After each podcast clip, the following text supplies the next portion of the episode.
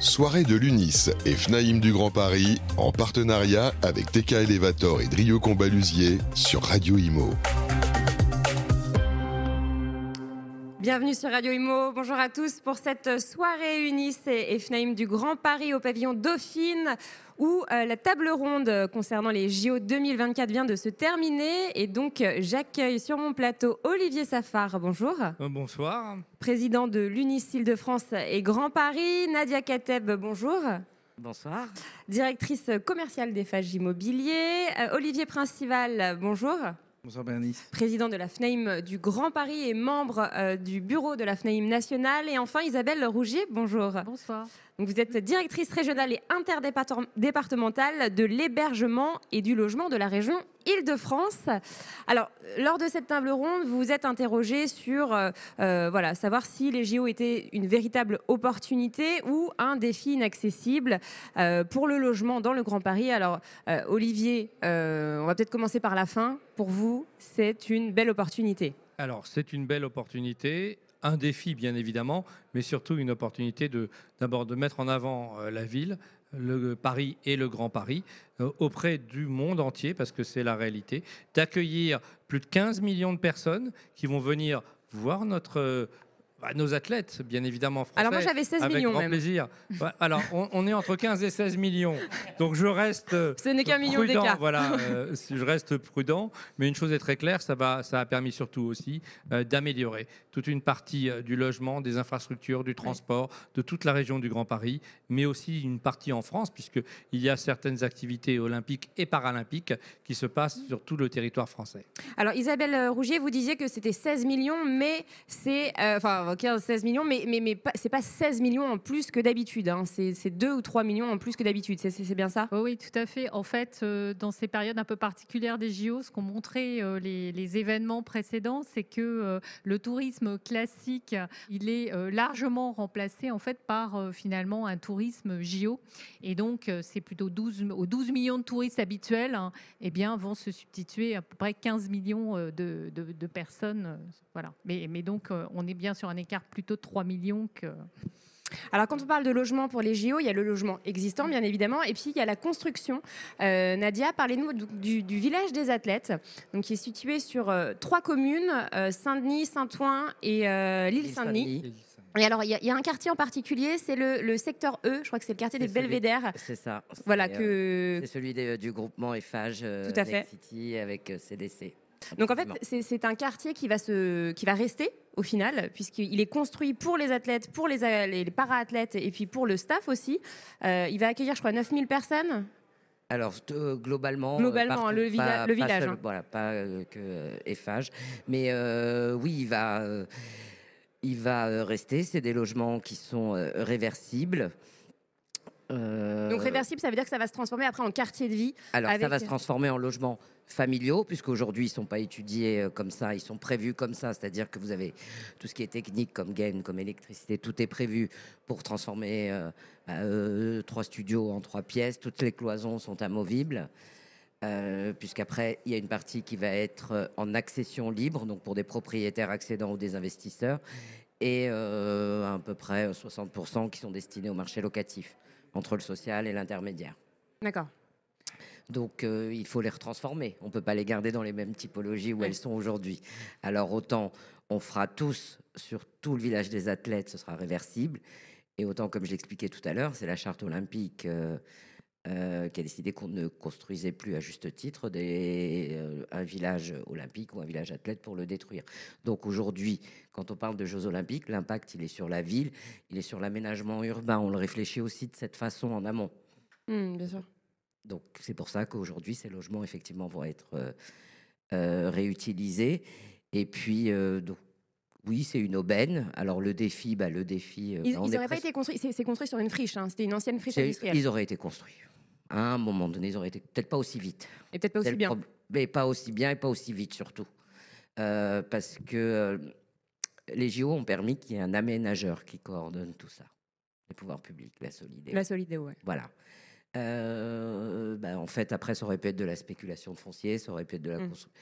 En tout cas, ça aurait été phasé. Là, aujourd'hui, il faut imaginer que c'est la première fois qu'on va livrer à quartier, presque une ville, parce qu'il y aura des commerces, des écoles, en une fois. Bien sûr. C'est-à-dire qu'ils n'auront plus de travaux autour. Oui. Donc en une fois, et non pas phasé. One shot, Donc c'est pas, voilà, c'est pas en plusieurs étapes. Ça, les JO l'ont permis. Et c'est un quartier euh, dans lequel vous avez fait attention à la biodiversité, est bas carbone. Alors, le, le béton utilisé euh, est décarboné et c'est l'ossature bois. Donc, euh, c'est euh, c'est bien euh, traité sur la construction déjà en végétalisation, en décarbonation. Et ensuite, effectivement, le quartier est prévu pour avoir des services, la récupération des eaux de pluie, des terrasses végétalisées, des jardins potagers, très tendance, ça, Ouais. partagés. C'est vrai. Et donc, effectivement, c'est ce qui va permettre aussi des îlots rafraîchisseurs, en fait, quand vous n'êtes pas que sur du béton, mais avec de la biodiversité euh, et beaucoup de végétalisation, ça rafraîchit aussi. Et puis les immeubles ont été construits de manière à ce qu'il y ait des courants d'air qui passent, Voilà, euh, là, avec les salons, au- les chambres au nord. euh, Exactement, ce qui est prévu euh, déjà dès le départ aujourd'hui. On livre les villages des athlètes de cette façon, mais effectivement, dans la réversibilité, ce sera traité de la même manière. Et surtout, donc, euh, tout ce qui est euh, cloison sera retraité sur place. Mm. Donc, on a même prévu qu'il n'y ait pas d'aller-retour de camion pour euh, débarrasser des gravats aussi à ce moment-là. Alors Olivier Principal, concernant le logement existant. Alors là, on a, il y a eu beaucoup de, de débats, de, de questions, d'interrogations. Euh, en quoi ça va bouleverser la vie d'un quartier, les copropriétés? Quelles sont les, les- les difficultés euh, que, que, ça va, euh, que ça va engendrer? Je crois qu'il faut se valoir euh, rassurant sur euh, ce qui va se passer. En fait, c'est vrai que c'est une formidable opportunité. Les JO, on les a pas souvent dans sa vie. Euh, économiquement, ça va apporter beaucoup de choses euh, pour le petit commerce local. euh, même si, bien évidemment, ça pose des questions sur est-ce qu'on va être efficace sur les transports, est-ce qu'on va être efficace sur la sécurité. Tout le monde va se mettre dans la même dynamique pour y arriver. Donc, moi, je suis tout à fait euh, confiant. Ça va aussi, et je pense qu'il faut rassurer aussi les voisinages, ça va se faire sur une courte période. Les Jeux Olympiques, ça va durer réellement de mi-juillet à mi-septembre, grand maximum. Euh, donc on n'est pas non plus sur quelque chose qui va euh, déphaser euh, de manière durable les secteurs. Donc je pense que voilà, on peut le prendre avec beaucoup de bienveillance. On a quelques alertes, bien évidemment, qu'il faudra arriver à régler, qui est sur l'accès au logement existant, sur la location. On sait que le réceptif hôtelier n'est pas suffisamment important pour pouvoir accueillir toutes ces personnes qui vont euh, et euh, participer aux jeux ou encadrer les jeux, travailler sur les jeux. Les hôtels sont d'ailleurs déjà tous complets. hein. Oui, ben, ça, ça, euh, effectivement, fallait, fallait, fallait s'y attendre. Surtout qu'on a déjà un marché sur l'île de France qui est extrêmement encombré. hein. On n'a plus de, de, de mouvements locatifs, les locataires restent chez eux. On a encore une vacance de logement qui reste présente. Donc peut-être que ça, on arrivera à mobiliser, dans le cadre d'une location saisonnière, peut-être plus de logements qui sont aujourd'hui en vacances. Euh, Il y a quelque chose qui m'a plu tout à l'heure, parce qu'on on en a un peu parlé, et ça montre un petit peu hum, les innovations qu'on peut faire, mais euh, on, voit souvent les choses sous le prisme de la contrainte. Euh, et je pense qu'on peut peut-être voir un- une opportunité dans le service immobilier que peuvent apporter les administrateurs de biens. Et je sais qu'avec Olivier, on va travailler sur ce dossier-là, comme les autres d'ailleurs, parce qu'on travaille souvent ensemble sur les dossiers. Toujours. Euh, c'est que euh, on, on peut peut-être euh, anticiper les dérives liées à un marché alternatif ou un marché de la main à la main. On craignait tout à l'heure le sujet de la location faite par les locataires eux-mêmes. La sous-location. La sous-location. Hmm. Moi, je me posais la question, mais pourquoi on ne serait pas nous-mêmes acteurs et encad- euh, faire la force d'encadrement de la sous-location des locataires? C'est-à-dire qu'on pourrait mobiliser nos locataires qui partiraient en vacances et euh, proposer dans le cadre de notre euh, habilitation juridique habituelle de faire un avenant euh, qui encadre pendant une courte durée la possibilité aux locataires de sous-louer et nous de se charger de faire ce que font très bien les plateformes électroniques euh, de manière assez aléatoire, mais dans le cadre de l'encadrement et de la protection apportée par le professionnel de l'immobilier. Et je pense qu'on a euh, aussi notre rôle à jouer dans l'innovation et l'encadrement de tout ça. Donc euh, voilà, tout à l'heure on a parlé, parce que c'est normal, on parle toujours de- des contraintes, des opportunités. Oui, c'est ce qui effrayait une des personnes dans la salle en tout cas. Oui, bah, c'est un peu normal en même temps. hein. On, on se demande tous comment ça va se passer. Mais bon, hein, il, faut, il y a une part de surprise aussi qui va être un peu sympa. Mais en tout cas, voilà, moi je pense qu'il faut y voir comme dans- comme d'habitude dans chaque contrat des opportunités. Et peut-être encore une façon de montrer que l'administrateur de biens, l'agent immobilier, qui sommes tiers de confiance et encore plus dans les époques où on veut essayer de nous malmener de manière réglementaire, qu'on peut montrer qu'on peut faire force d'innovation et que la loi Hoguet a tout son sens encore aujourd'hui, encore plus que jamais, dans la protection du consommateur et dans l'offre qu'on peut apporter sur le marché immobilier.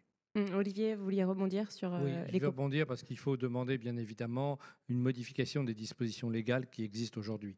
Normalement, la sous-location n'est pas possible pour nos locataires. Dans les baux qui ont été effectivement euh, écrits et signés, ce n'est pas possible. Même s'il prévient le propriétaire Alors, sauf accord du bailleur. Sauf hein. accord Ouais, du bailleur, mais dans, dans un. avenant, on peut dans- voilà, mais, aujourd'hui, voilà. Mais, ça vaut pour les Jeux Olympiques. pique un avenant un spécifique Eh ben voilà. avec une autorisation préalable. C'est un bon Moi, je pense qu'on peut le proposer. Et, et le seul point important aussi, c'est de faire attention au montant des sous- sous-locations. On a eu dans certains cas des gens qui sous-louaient leur appartement à un prix Oui. euh, équivalent à 6 mois de loyer euh, pour euh, 15 jours de période. Donc attention, c'est aussi une façon de réguler les choses et d'éviter les dérives. Mmh. Euh, Isabelle Rougier, alors euh, vous euh, n'aviez pas mesuré euh, toutes, toutes les, les conséquences, tous les effets justement de, de cette organisation des, des Jeux Olympiques. C'est ce que vous disiez tout à l'heure et que vous étiez.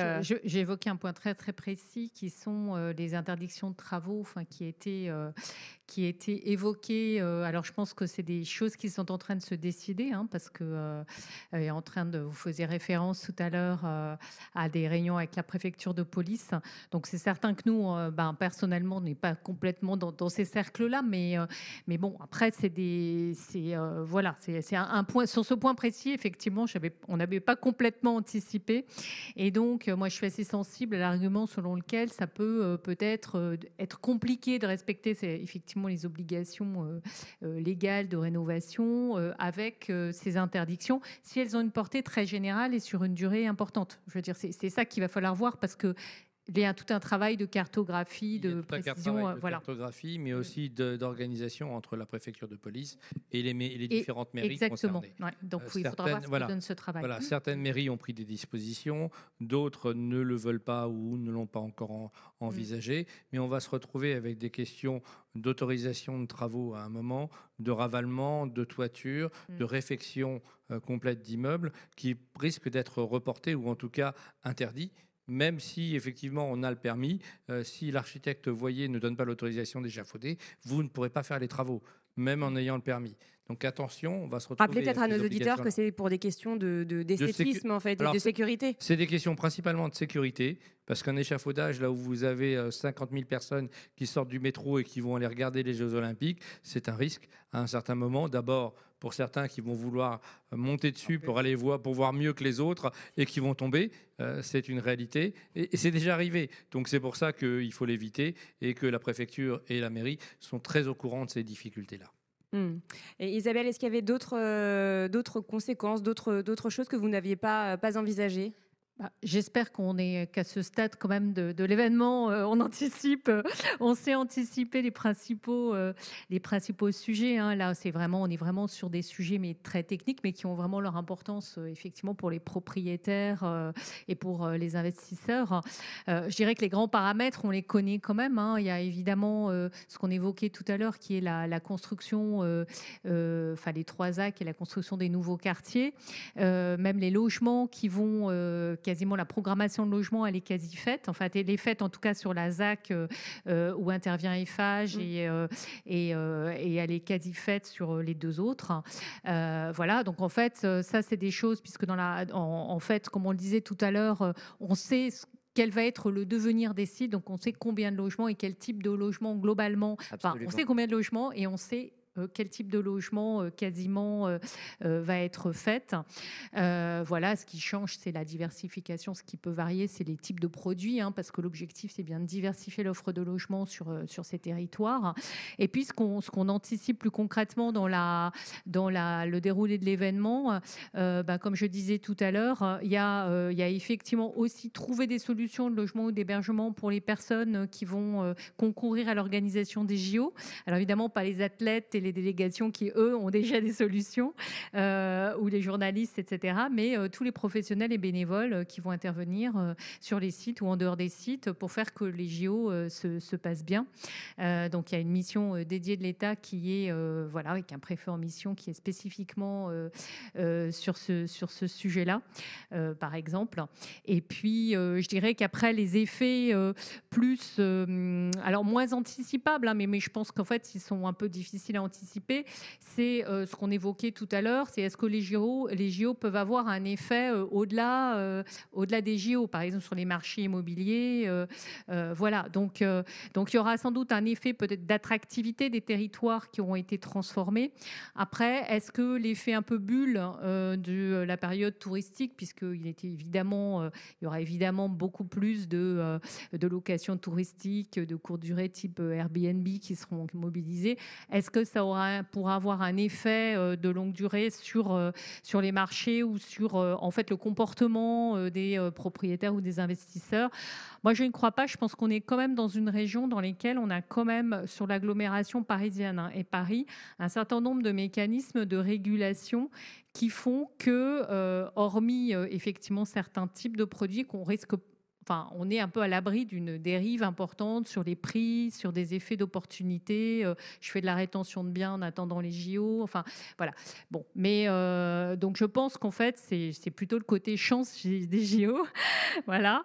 Et, et, je pense que globalement, tout ce qu'on peut anticiper, en tout cas pour l'organisation des Jeux eux-mêmes, c'est largement anticipé aujourd'hui. Et dernière question peut-être adressée à tout le monde. Est-ce que vous allez euh, aller voir ces, Jeux Olympiques Est-ce que vous avez pris vos billets déjà, qui sont, euh, qui sont euh, assez chers? Moi, je vais fuir Paris. je vais fuir Paris parce que je pense que ça, il y aura suffisamment de monde pour aller regarder tout ça. Puis parfois à la télé, on est vachement bien installé, on voit pas mal de choses, mais Olivier Safar. Ah, je serai à quelques événements, mais pas à tous, bien évidemment. Mais oui, et, mais je suis d'accord avec vous. Les billets sont un peu chers on aurait pu effectivement faire un effort peut-être sur les tarifs. Isabelle, est-ce que... J'ai pas de billet malheureusement, mais je ne sais pas si je serai là à cette époque. Nadia Alors moi je serai là, euh, je n'ai pas de billet, euh, et, puis, euh, et puis je préfère encore regarder ça tranquillement chez moi. Voilà, et devant une salade. parce que j'ai pas l'intention de le louer pour les JO, donc je le garde. et bon, bah, je crois que c'était le mot de la fin. Merci beaucoup à vous quatre. On se retrouve très prochainement sur Radio Imo. Soirée de l'UNIS et FNAIM du Grand Paris en partenariat avec TK Elevator et Drio Combalusier sur Radio Imo.